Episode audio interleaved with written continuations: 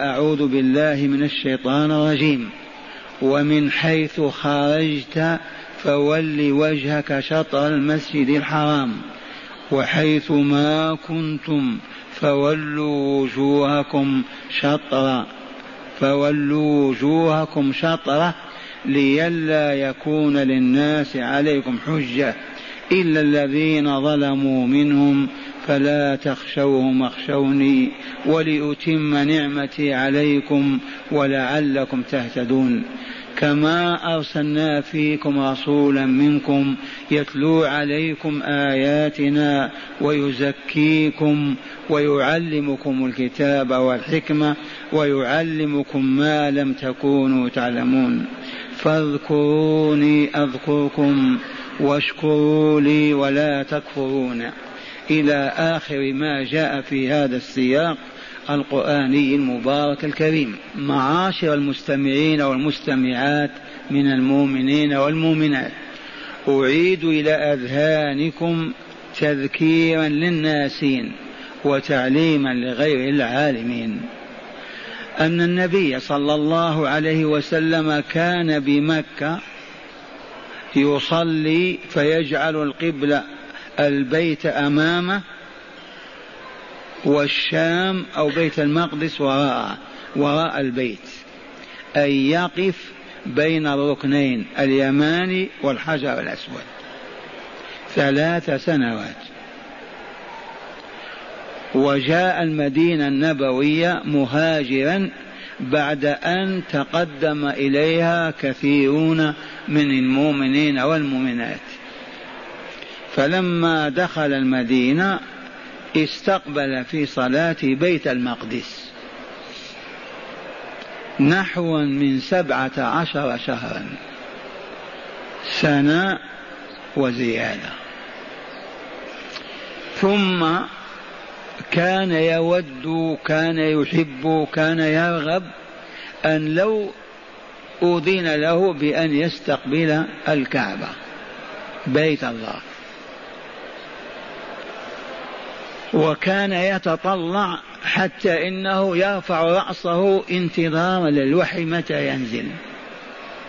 إذ قال تعالى في هذا الباب قد نرى تقلب وجهك في السماء فلنولينك قبلة ترضاها. ألا وهي الكعبة البيت العتيق قبلة إبراهيم والأنبياء من قبل. فلما استقبل البيت وترك بيت المقدس ولا أحسبكم وأنتم تعايشون البشر أخذ الناس يتكلمون وخاصة مرضى القلوب من المنافقين واليهود والمشركين وضعاف الإيمان. قالوا أما اليهود قالوا ينكر ديننا ويستقبل قبلتنا. في هزء وسخرية ولا تعرفونهم من بعضنا البعض كيف نتكلم. البشر هم البشر لأن إبليس هو هو إبليس. هو الذي يلعب بقلوب البشر وبأخلاقهم وآدابهم. والمشركون قالوا حن إلى ديار آبائه وأجداده إلى قبلة كذا. إذا واضطرب حال المؤمنين. قالوا اليوم إلى الكعبة وغدا لا ندري إلى أين يتجه. آخر يقول هذا الذبذبة وهذه الحيرة كيف يدعي النبوة يقول كذا؟ فكان موقفا صعبا. فلهذا تكررت الآيات. وآخر ما فيها ومن حيث خرجت فول وجهك شطر المسجد وحيث ما كنتم أنتم أيها المؤمنون في أي مكان ولوا وجوهكم شطرة. أي جهته وبهذا استقرت القبلة إلى يوم الدين. فلا تصح صلاة عبد يتعمد عدم التوجه إلى الكعبة. فإن استقبال الكعبة شرط في صحة الصلاة. فلا تصح بدونه. وقد علمنا وزادنا الله علما أن من تعمد عدم استقبال القبلة صلاته باطلة بالإجماع. يبقى عاجز ما يستطيع يصلي حيث يستطيع. كالمكتوف الرجلين أو الملقى في زنانة أو ما إلى أو مريض لا يقوى على أن يستقبل القبلة. ثانيا من جهلها ولم يعرفها يجب عليه أن يطلبها. وأن يتحرى طلبها فإذا اجتهد وصلى ولم يوفق صلاته صحيحة. لأنه بذل ما في وسعه.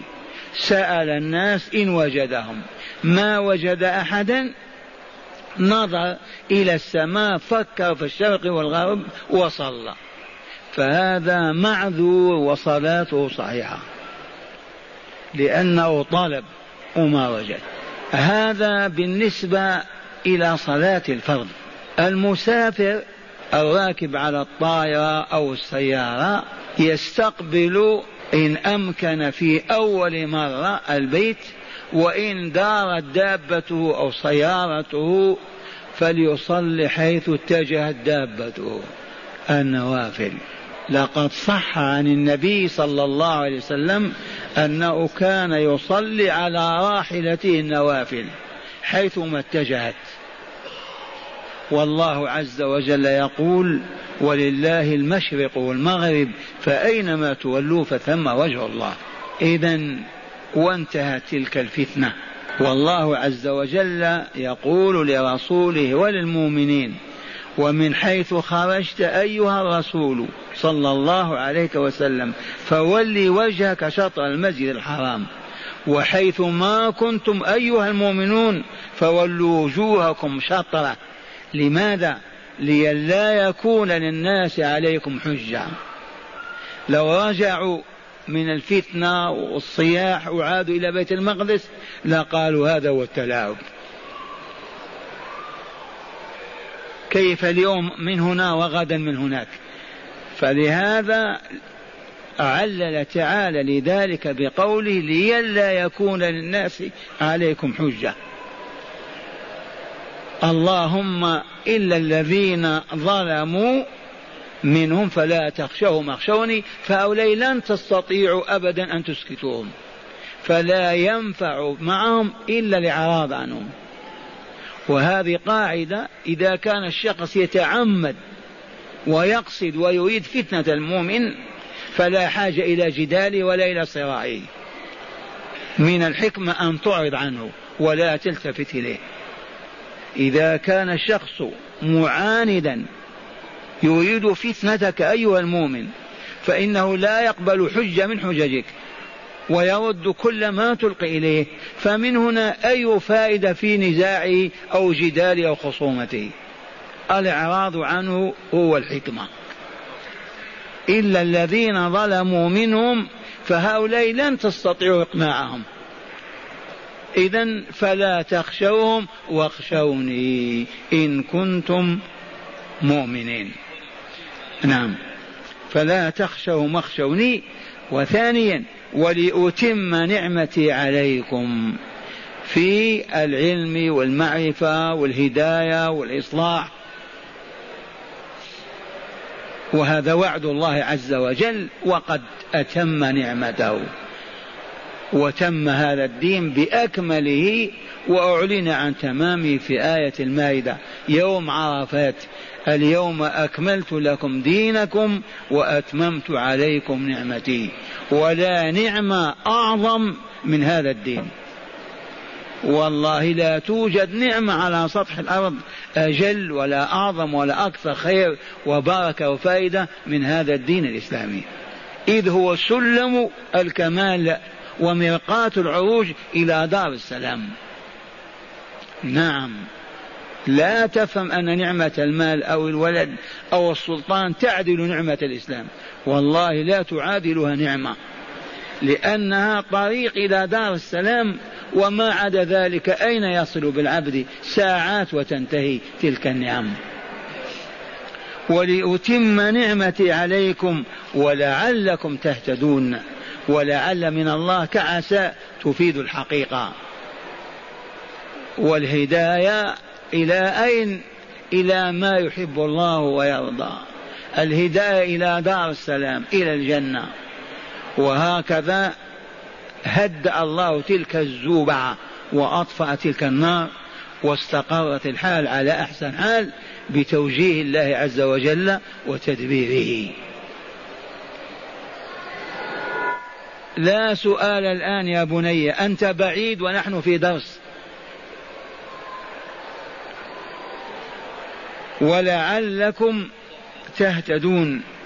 أي رجاء أن تهتدوا أو ليعدكم وأؤهلكم للهداية إلى ما فيه خيركم وسعادتكم في الدنيا والآخرة. وانتهت بهذا قضية القبلة واستقر أمرها إلى يوم الدين. ثم قال تعالى كما أرسلنا فيكم رسولا منكم هذه نعمة أخرى.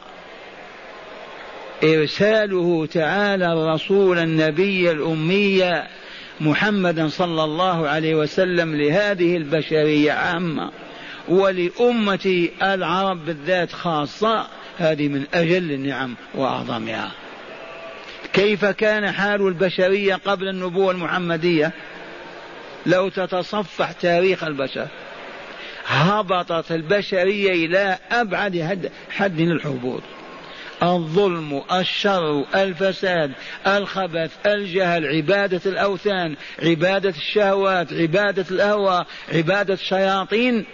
كما أخبر صلى الله عليه وسلم ولم يبق إلا أفراد قلائل هنا وهناك من أهل الكتاب. ليسوا بشيء. والبشرية كلها في الظلام. فكانت نعمة الله عز وجل إرسال هذا الرسول الكريم صلى الله عليه وسلم. وأخذ القرآن ينزل وأخذت الشريعة تطبق وما هي إلا خمسة وعشرين سنة فقط. والإسلام تجاوز نهر السند وتجاوز الغرب ووصل إلى أقصى الشرق والغرب. خمسة وعشرين سنة. ومن ثم افهموا لولا الإسلام الذي أضاء الدنيا وأشرقت به الحياة ما كانت هذه الكهرباء موجودة ولا عرف الناس الطاية ولا الباخرة. قبل الإسلام كانوا كالبهائم ما إن تفتحت قلوب البشر بنور الله حتى أصبحت البشرية تتطور إلى أن وصلت إلى هذا الحد. لعل هذه الكلمة ما هي مسلمة عندكم. هذه قالها علماء الغرب الصناعيون.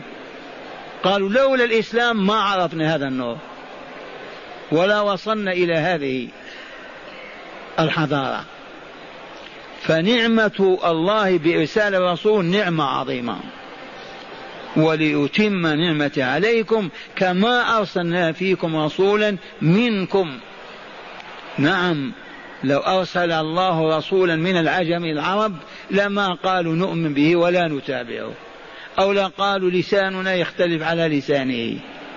أو يتعبون ويعانون ويقاسون حتى يعلموا ويفهموا. لكن قطع الله ذلك بإرسال منهم بلسانهم ينطق. ومنهم عرفوه من ولادته إلى نبوته هو أكمل مخلوق وأطهر إنسان وأعز مخلوق على الإطلاق. فهي نعمة عظمى كما أرسلنا فيكم رسولا منكم يتلو عليكم آياتنا يتلو عليكم آياتنا يقرأها على أسماعكم. وأنتم تسمعون أي نعمة أعظم من هذه؟ بلغتكم ولسانكم. ما يطالبكم بأجر ولا بجزاء أجره على الله عز وجل. فاذكروا هذه النعم واشكروها. ولأتم نعمتي عليكم ولعلكم تهتدون. إلى أين؟ هذه الهداية إلى أين؟ إلى سبل السلام وطرق السعادة. بدون العلم يصل إلى هذا الكمال ما نصل. كما أرسلنا فيكم رسولا منكم يتلو عليكم آياتنا ويزكيكم. التلاوة للآيات عامل قوي للتزكية.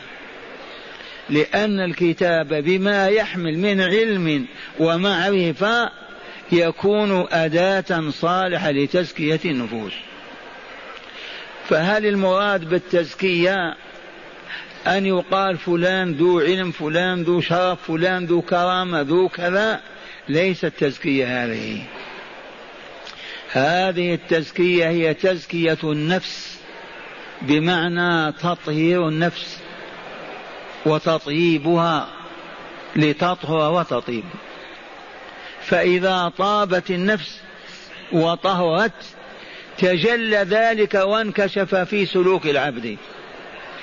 أيما إنسان زكت نفسه أي طابت وطهرت إلا ويتجلى ذلك في منطقه فلا ينطق بالمكروه ولا يتلفظ بالسوء. تجلى ذلك في مشيته فلا يمشي خلياء خيلاء ولا كبرياء. تجلى ذلك في يديه فلا يتناول ما يؤذي ولا يضر. تجلى ذلك في تفكيره في كل حياته. النفس البشرية إذا طابت إذا طهرت انعكس ذاك النور على السمع والبصر والنطق وعلى الجوارح. فإذا كانت النفس خبيثة مدسات مظلمة يظهر ذلك في سلوك هذا الإنسان. في منطقه في سمعه في كل حركات وسكناته. وإن قلت كيف فالنفس هي المحرك للجسم. بدون نفس في حياة إذا خرجت الروح بقي للجسم ما يتحرك به أو يفكر أو يعقل أو يبصر انتهى. فهذه الروح التي هي من أمر الله إما أن تتدسى تخبث وإما أن تطيب وتطهر. فإن طابت وطهرت حصل الكمال للإنسان بكامله. وإن خبثت هبط حتى يصبح أسوأ من الحيوان. والواقع شاهد. وهذا ملموس مرء محسوس في البشر كلهم. فلهذا قال تعالى كما أرسلنا في نعمة ثالثة كما أرسلنا فيكم رسولا منكم يتلو عليكم عليكم آياتنا لما يتلو عليهم الآيات ليذكرهم ليعظهم ليأمرهم لينهاهم ليبشرهم لينذرهم ليدفعهم إلى الكمال ليسوقهم إلى السعادة. فالآيات تلاوتها هي الدافع. ويزكي نفوسكم ويطيبها ويطهرها. وأعيد إلى أذهان السامعين والسامعات إلى أن سعادة الآخرة وفلاح العبد فيها وفوزه فيها متوقف والله على زكاة النفس. أحببنا أم كرهنا؟ كما أن شقاء العالم الثاني شقاء الدار الآخرة والخلود في مر العذاب وشقائه في الجحيم متوقف على خبث النفس وتدسيتها وفكروا وهذا قسم الله العظيم. واسمعوه وتأملوا أتلوه كما يتلو رسول الله صلى الله عليه وسلم. اسمع يا عبد الله. بسم الله الرحمن الرحيم. والشمس وضحاها. هذه الواو واو القسم. هذه صيغة يمين. تأمل يا عبد الله. والشمس وضحاها. والقمر إذا تلاها. والنهار إذا جلاها. والليل إذا يغشاها. والسماء وما بناها. والأرض وما طحاها ونفس وما سواها فألهمها فجورها وتقواها. هذه أيمان هذا حلف. من حلف؟ من؟ الله. بما حلف حتى حلف بنفسه. لأجل ماذا هذا الحلف؟ على هذه القضية على هذا الحكم الصارم القاطع الذي لا ينقض. قد أفلح من زكاها وقد خاب من دساها. هيا نبكي إذا هل عرفتم. من زكى نفسه أفلح ومن دساها خاب. والخيب والفلاح بينهما تعالى حتى لا تبقى لك عذر يبقى لك عذر أو كلمة تقولها. قال تعالى في بيان هذا الفلاح فمن زحزح عن النار وأدخل الجنة فقد فاز. هل عرفتم الفوز ما هو؟ ما الفلاح ما الفوز؟ الزحزح بعيدا عن النار ودخول الجنة. والخسران والخيبة ما هي؟ بين تعالى الخسران بنفسه فقال تعالى قل إن الخاسرين بحق الذين خسروا أنفسهم وأهليهم يوم القيامة. ألا ذلك هو الخسران المبين. بقي وراء هذا شيء. قد أفلح من زكاها وقد خاب من دساها. وأسند الله تعالى الأمر إليك يا ابن آدم أو يا ابن الجن. أعيد فأقول معشر السامعين من إخواننا الزائرين هل عرفتم هذا الحكم الصارم القاطع؟ من أصدره من الله؟ ما مفهومه؟ ما مضمونه؟ ما حقيقته؟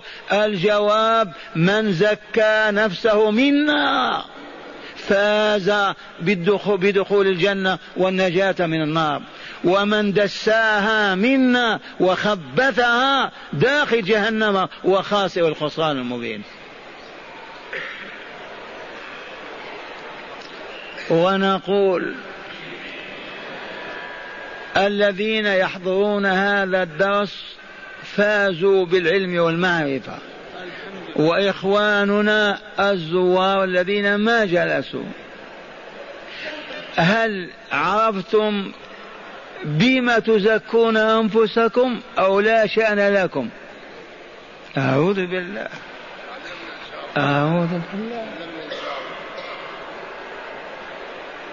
هل عرفتم بما تزكون أنفسكم؟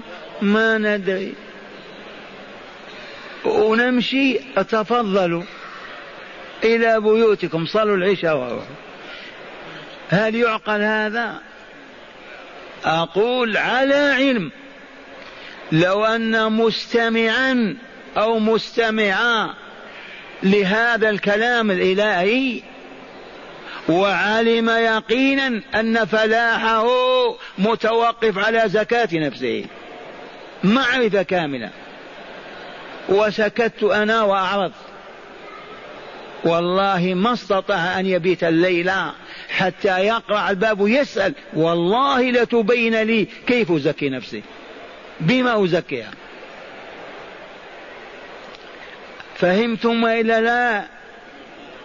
ولك أن تتكلم في مجتمعات العالم الإسلامي في الشرق والغرب وتقول هذا ولا يقف واحد ويقول كيف نزكيها يا شيخ؟ بماذا نزكيها؟ فإذا قال الشيخ أنا تعبان لا لابد تبين. أو ما فهمتم أيضا؟ الله أكبر. إنا لله وإنا إليه راجعون. تريدون أن تزكوا أنفسكم وإلا لا؟ كيف ما نريد؟ مصيرنا هكذا. أقسم الجبار حلف الرحمن ألا فلاح ولا فوز إلا بتزكية النفس. من يزكيها أبي وإلى أمي؟ من يزكيها الطبيب وإلى فلان؟ أنت الذي تزكي نفسك. إذا أولا ما هي أدوات التزكية؟ وأين توجد؟ في أية صيدلية. هذه الأدوات التي تزكي أين هي؟ ما هي؟ أين نجدها؟ كيف نحصل عليها؟ هذا هو السؤال الضروري الحتمي.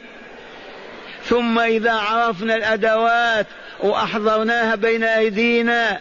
يبقى سؤال آخر. يا شيخ كيف نستعملها؟ لما يوضع الدواء بين يديك ما تسأل كيف تستعمله؟ لا بد من معرفة كيف تستعمل. من هنا كان يقينا طلب العلم فريضة. تسمعون هذا من علمائكم؟ طلب العلم فريضة. لم فريضة؟ إذ لا تستطيع أن تسعد إلا عليه. مستحيل أن تزكي نفسك وتطهرها بدون علم. إذا العلم فريضة. لم ما نطلب العلم؟ مشغولون. تجارتنا فلاحتنا مصانعنا كيف نطلب العلم؟ أزواجنا أولادنا والدنيا والدنيا كيف؟ ما علمنا آباؤنا ما ربونا على العلم والآن ونحن رجال وآباء وأمهات كيف نطلب العلم؟ هذا يعتبر عذرا والله ما هو بعذر ولا يقبل عند الله. لأن طلب العلم لا يشترط له الرحلة ولا القلم ولا القرطاس ولا العكوف أمام العالم طول النهار ولا طول العام. العلم فقط يؤخذ بالسؤال الصادق والجواب الحق. اسأل العالم في صدق كيف أزكي نفسي وتعلم. ونعود لبيان الحقيقة الضائعة. فنقول اسمعوا يا أيها المؤمنون يا أيها المسلمون. واجبنا طريق نجاتنا سلم رقينا إنه العلم بالله جل جلاله. وبمحابه ومكاره وبما عنده وما لديه. هذه المعرفة هذا هو العلم المطلوب الفرض على كل مؤمن ومؤمنة. هذا العلم الحصول عليه لو عرفنا من أيسر الأمور وأسهلها. قال تعالى فاسألوا أهل الذكر إن كنتم لا تعلمون. فاسألوا أهل الذكر إن كنتم لا تعلمون. فمن كان لا يعلم شيئا من مزكيات النفس ومطهراتها يتعلمه. من كان لا يعرف ما يدسي النفس أو يخبثها يسأل فيعلم. أما ما نسأل ولا نتعلم كيف كيف نطمع أن نلحق السماء وننزل الملكوت الأعلى. ولعل السامعين يخطر ببالهم أشياء لقد عرفنا واقعنا. هل يبلغكم ما يصبه المؤمنون على إخوانهم من ألوان العذاب؟ يدعون أنهم مؤمنون. مؤمن مسلم. ويرتكبون عظائم. عظائم. يكاد القلب يتمزق. كيف عبد؟ مؤمن يفعل هذا بمؤمن. نتيجة ماذا؟ نتيجة عدم المعرفة. الجهل المظلم. ما عرفوا الله. مجرد أنا مسلم ويصلي عرف الله. ما عرفوه. أضرب لكم مثلا فقط بسيطا جزئيا. هذه الأم ماذا نقول؟ هذه الصحون الهوائية التي على السطوح. أهلها والله لقد علموا أنها محرمة. وصدرت فتيا مفتي الديار السعودية الكريمة بحرمتها. ونبكي ونصرخ هنا. وهم كل يوم تجدها على سطح. ما سر هذا؟ والله ما عرفوا الله. والله ما عرفوا الله. كسائر الناس. أين العلم وأين المعرفة؟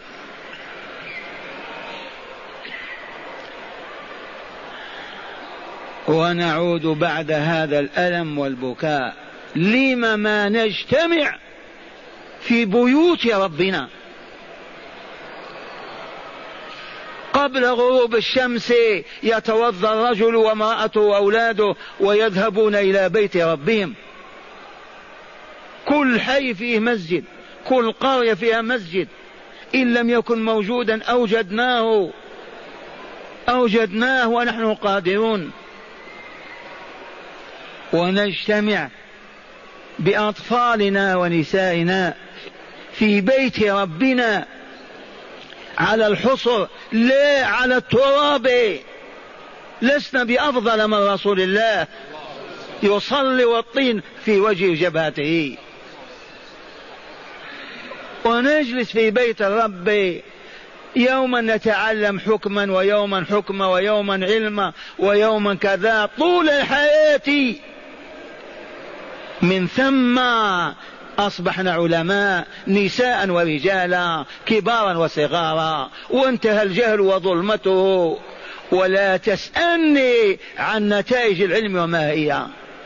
والله لتنتهي كل مظاهر الشر والفساد والخبث والباطل والسوء.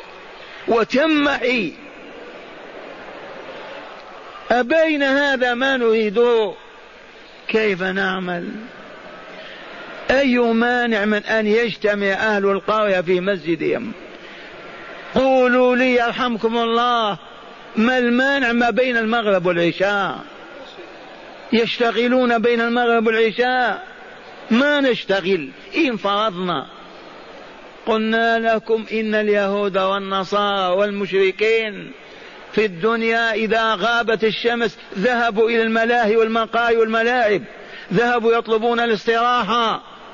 ونحن أين نذهب؟ نذهب إلى بيت الإله بيت الرب المسجد.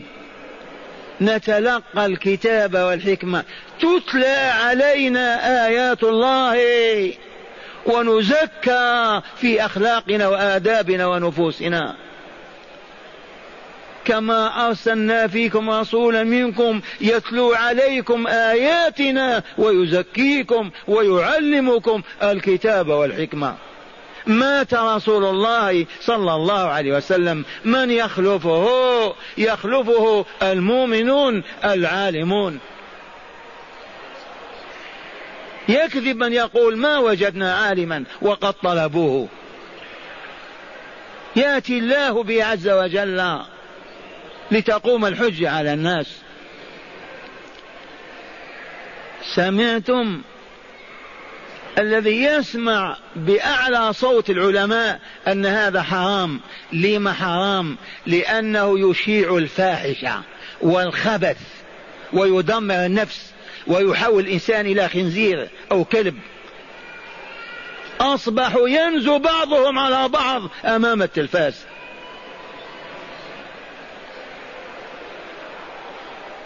كيف إذا؟ كيف نرقى كيف نصل الملكوت الأعلى؟ نخادع أنفسنا؟ الجنة ما هي مقهى من المقاهي. الجنة متوقفة على أن تكون نفسك شبيهة بنفس الملك. ما عليها دخن أبدا ولا ظلم ولا عفن وإن طاع عليها شيء فيه أدوات المسح والتنظيف والتطهير. التوبة الصادقة. نعم ارتكب ذنبا. صاح الله أكبر. أستغفر الله أتوب إلى الله. يبكي بين يدي الله ويتمرق. يمحي ذلك الأثر. ماذا نقول؟ والله يمتن علينا وفاز أولئك السلف الصالح. فازوا بهذه الآيات. كما أرسلنا فيكم رسولا منكم يتلو عليكم آياتنا. إذا لم نجتمع حوله كيف يتلو علينا آياته؟ لو كان الصحابة ما يجلسون مع رسول الله كيف يتلو عليهم الآيات؟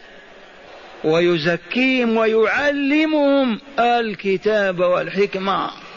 لعلكم ما أدركتم الحقيقة اسمعوا. والله ما اكتحلت عين الوجود بأصحاب أنجاب فضلاء كرام صادقين كما عرفت أصحاب رسول الله صلى الله عليه وسلم. في كل الكمالات البشرية. نتيجة ماذا؟ من أين تخرجوا؟ ماذا تعلموا؟ والله ما هو إلا ما أخبر الله تعالى به. يعلمهم الكتاب والحكمة ويزكيهم.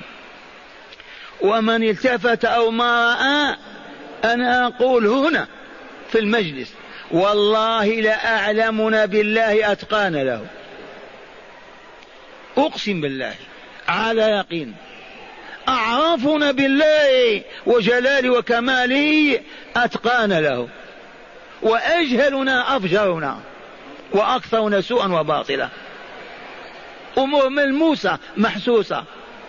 لم ما نعود إلى بيوت الله إذا يكفي قرون مضت ونحن من الجهل إلى الجهل حتى وصلنا إلى الحضيض. ما نرجع لما ما نرجع؟ ما المانع؟ قد أفلح من زكاها معاشر المستمعين والمستمعات من المؤمنين والمؤمنات. تزكية النفس تكون بالإيمان وصالح الأعمال. تزكية النفس تكون بالإيمان وصالح الأعمال. عرفتم بما تزكو هذه الأدوات؟ فقط إيمان وعمل صالح. عليهما تزكو النفس البشرية. الثوب هذا يزكو على الماء والصابون. لا شيء آخر. ماء وصابون فقط؟ ينظف ويطيب وإلى لا. نفسي تزكو على الإيمان والعمل الصالح. حقق إيمانك. ثبته حتى تصبح توقن أنك المؤمن. ثم اعمل الصالحات التي وضعها الله لتزكية النفوس وتطهيرها. يبقى كيف تستعمل تلك الأدوات تحتاج إلى العلم. كيف تصلي صلاة تزكي نفسك؟ كيف تصوم صياما ينتج لك الطاقة ويولد لك النور؟ كيف تتصدق بصدقة يعود هكذا نوره عليك؟ لا بد من العلم. لا بد من العلم. عرفنا بما تزكو النفس بالإيمان. هل أنت مؤمن؟ اعرض إيمانك على القرآن واسمع. أو تعال عندي أنا مؤمن أريد أن أتأكد هل أنا مؤمن؟ تريدون أن تعرفوا إيمانكم؟ اسمعوا. فإن وجدت نفسك في هذه الصورة فكبر وهلل وقل الحمد لله أنا مؤمن. وإن عرضنا أمامك المؤمنين وأنت لست بينهم. أو توجد هنا وتغيب هناك ابكي على نفسك حتى تؤمن. اسمعوا. يقول الله تبارك وتعالى في وصف المؤمنين والمؤمنات. يقول من سورة التوبة والمؤمنون والمؤمنات بعضهم أولياء بعض. أولياء. والمؤمنون والمؤمنات بعضهم أولياء بعض. ما معنى يا شيخ أولياء؟ هذه الولاية عبارة عن حب ونصرة. من لم يحب مؤمنا والله ما هو بأخيه ومن لم ينصر مؤمنا ما هو بمؤمن. وانظروا الآن. هل المؤمنون يحبوا بعضهم بعضهم يأكلوا في بعضهم بعض؟ هل المؤمن ينصر بعضهم بعض؟ يهزم بعضهم بعضا يمزق في قلوبهم. أين الإيمان؟ والمؤمنون والمؤمنات بعضهم أولياء بعض. ذي صفة. يأمرون بالمعروف وينهون عن المنكر. والمؤمنون يأمرون بالمنكر وينهون عن المعروف. والله لا يوجد الملايين يأمرون بالمنكر وينهون عن المعروف. هؤلاء يحسبون على المؤمنون نكذب الله تعالى. يأمرون بالمعروف وينهون عن المنكر. ويقيمون الصلاة. ملايين المؤمنون ما يصلون. محسوبين في العالم الإسلامي. مسلمون. ومنهم من يصلي. ولا تنتج له صلاته حسنة واحدة بل ينعكس عليه باطلها. صلاة لا يذكر فيها الله ولا يشعر أنه بين يدي الله ولا تدمع له عين ولا يرتعد له جسم ولا أبدا دخل وخرج ما مس شيئا. ماذا ينتج؟ قد أفلح المؤمنون الذين هم في صلاتهم خاشعون. ومن شك وإلا يجادلني يتفضل الله تعالى يقول وقوله الحق اسمع طبيب الأطباء يقول وأقم الصلاة. لما؟ يا الله العلة. إن الصلاة تنهى عن الفحشاء والمنكر. فإذا كان يخرج من المسجد ليتكلم بالباطل عند باب المسجد. صلى فرق. بل يصلي وهو متلبس بالحرام. أين آثار الصلاة؟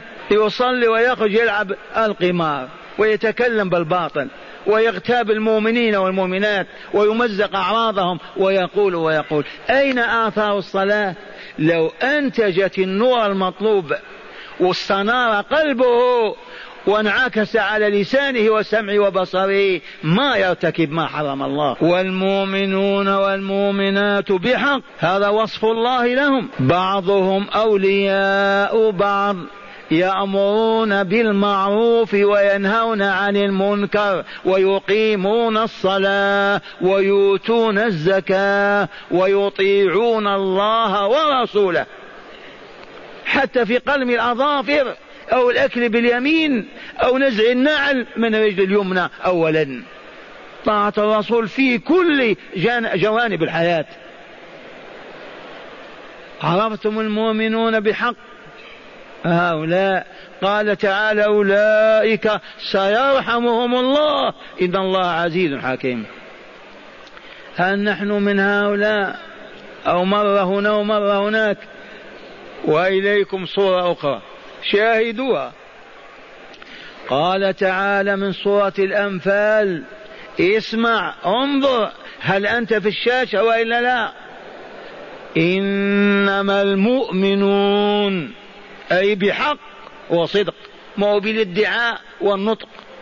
إنما المؤمنون الذين إذا ذكر الله وجلت قلوبهم. إذا ذكر الله وجلت قلوبهم. خافت واضطربت. وإذا أقول على الأقل إذا قيل لك يا عبد الله أما تخاف الله؟ وأنت على هذه المعصية؟ في هذه الحال إذا ما خشعت ما خشعت ولا تألمت ما أنت بمؤمن. متلبس بالجريمة بمعصية الله ورسوله. يقول له أخو المؤمن أما تخاف الله؟ أما تتقي لا تفعل هذا؟ إن تحرك الإيمان وكان موجودا وقال أستغفر الله أتوب إلى الله هذا فيه إيمان. وإذا قلت اتق الله فضحك وأخرج لسانه واستهزأ بك. مؤمن؟ والله ما هو بمؤمن. ولا يصح أن يقال فيه مؤمن. إنما المؤمنون بحق وصدق الذين إذا ذكر الله وجلت قلوبهم وإذا تليت عليهم آياته كما نتلوها زادتهم إيمانا. كان الإيمان يشير إلى 160 يرتفع عند سماع القرآن إلى 200 كما تعرفون عقارب الطقس وعلى ربهم يتوكلون. لا على المرأة ولا على الوظيفة ولا على الولد ولا على السلطان وعلى فلان وفلان ولا مصنع على مصنع وعلى ربهم وحده يتوكلون. أي يعتمدون. الذين يقيمون الصلاة ومما رزقناهم ينفقون أولئك هم المؤمنون حقا. هذا كلام الله. أولئك هم المؤمنون حقا وصدقا. كيف حالنا أيها المستمعون والمستمعات؟ مؤمنون إن شاء الله. ما ينفع درس ولا موعظة فقط. يجب أن نعود إلى الله. قولوا عائدون عائدون عائدون. ما تغرب الشمس إلا ونحن بنسائنا وأطفالنا في بيوت ربنا والعالم أمامنا يعلمنا الكتاب والحكمة ويزكينا خليفة رسول الله صلى الله عليه وسلم. وليس أسبوعا ولا شهرا ولا عاما ولكن طول حياتنا دنيانا نشتغل لها من صلاة الصبح. الكفار يشتغلون الساعة الثامنة. نحن إذا صلينا الصبح اندفعنا إلى أعمالنا. هذا يصنع وهذا يفلح وهذا يتجر إلى قبل غروب الشمس. ما يكفي للدنيا هذا؟ ما يكفي. من صلاة الصبح إلى غروب الشمس غابت الشمس وإذا نحن في بيت ربنا نستمطر رحماته ونتلقى. ماذا نتلقى؟ العلم والمعرفة من كتاب وهدي رسوله صلى الله عليه وسلم. أزيدكم بلغوا. والله إن لم نعد إلى هذا المسلك النبوي ما ارتفع لنا شان ولا عز لنا شان. ولا نزداد إلا هبوطا وتمزقا.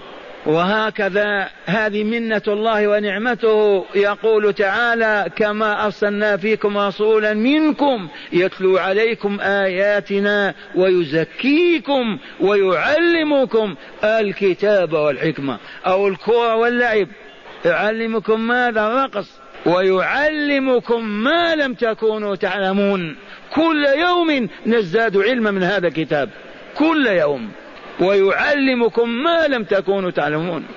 ثم يقول تعالى فاذكروني أذكركم واشكروا لي ولا تكفروا.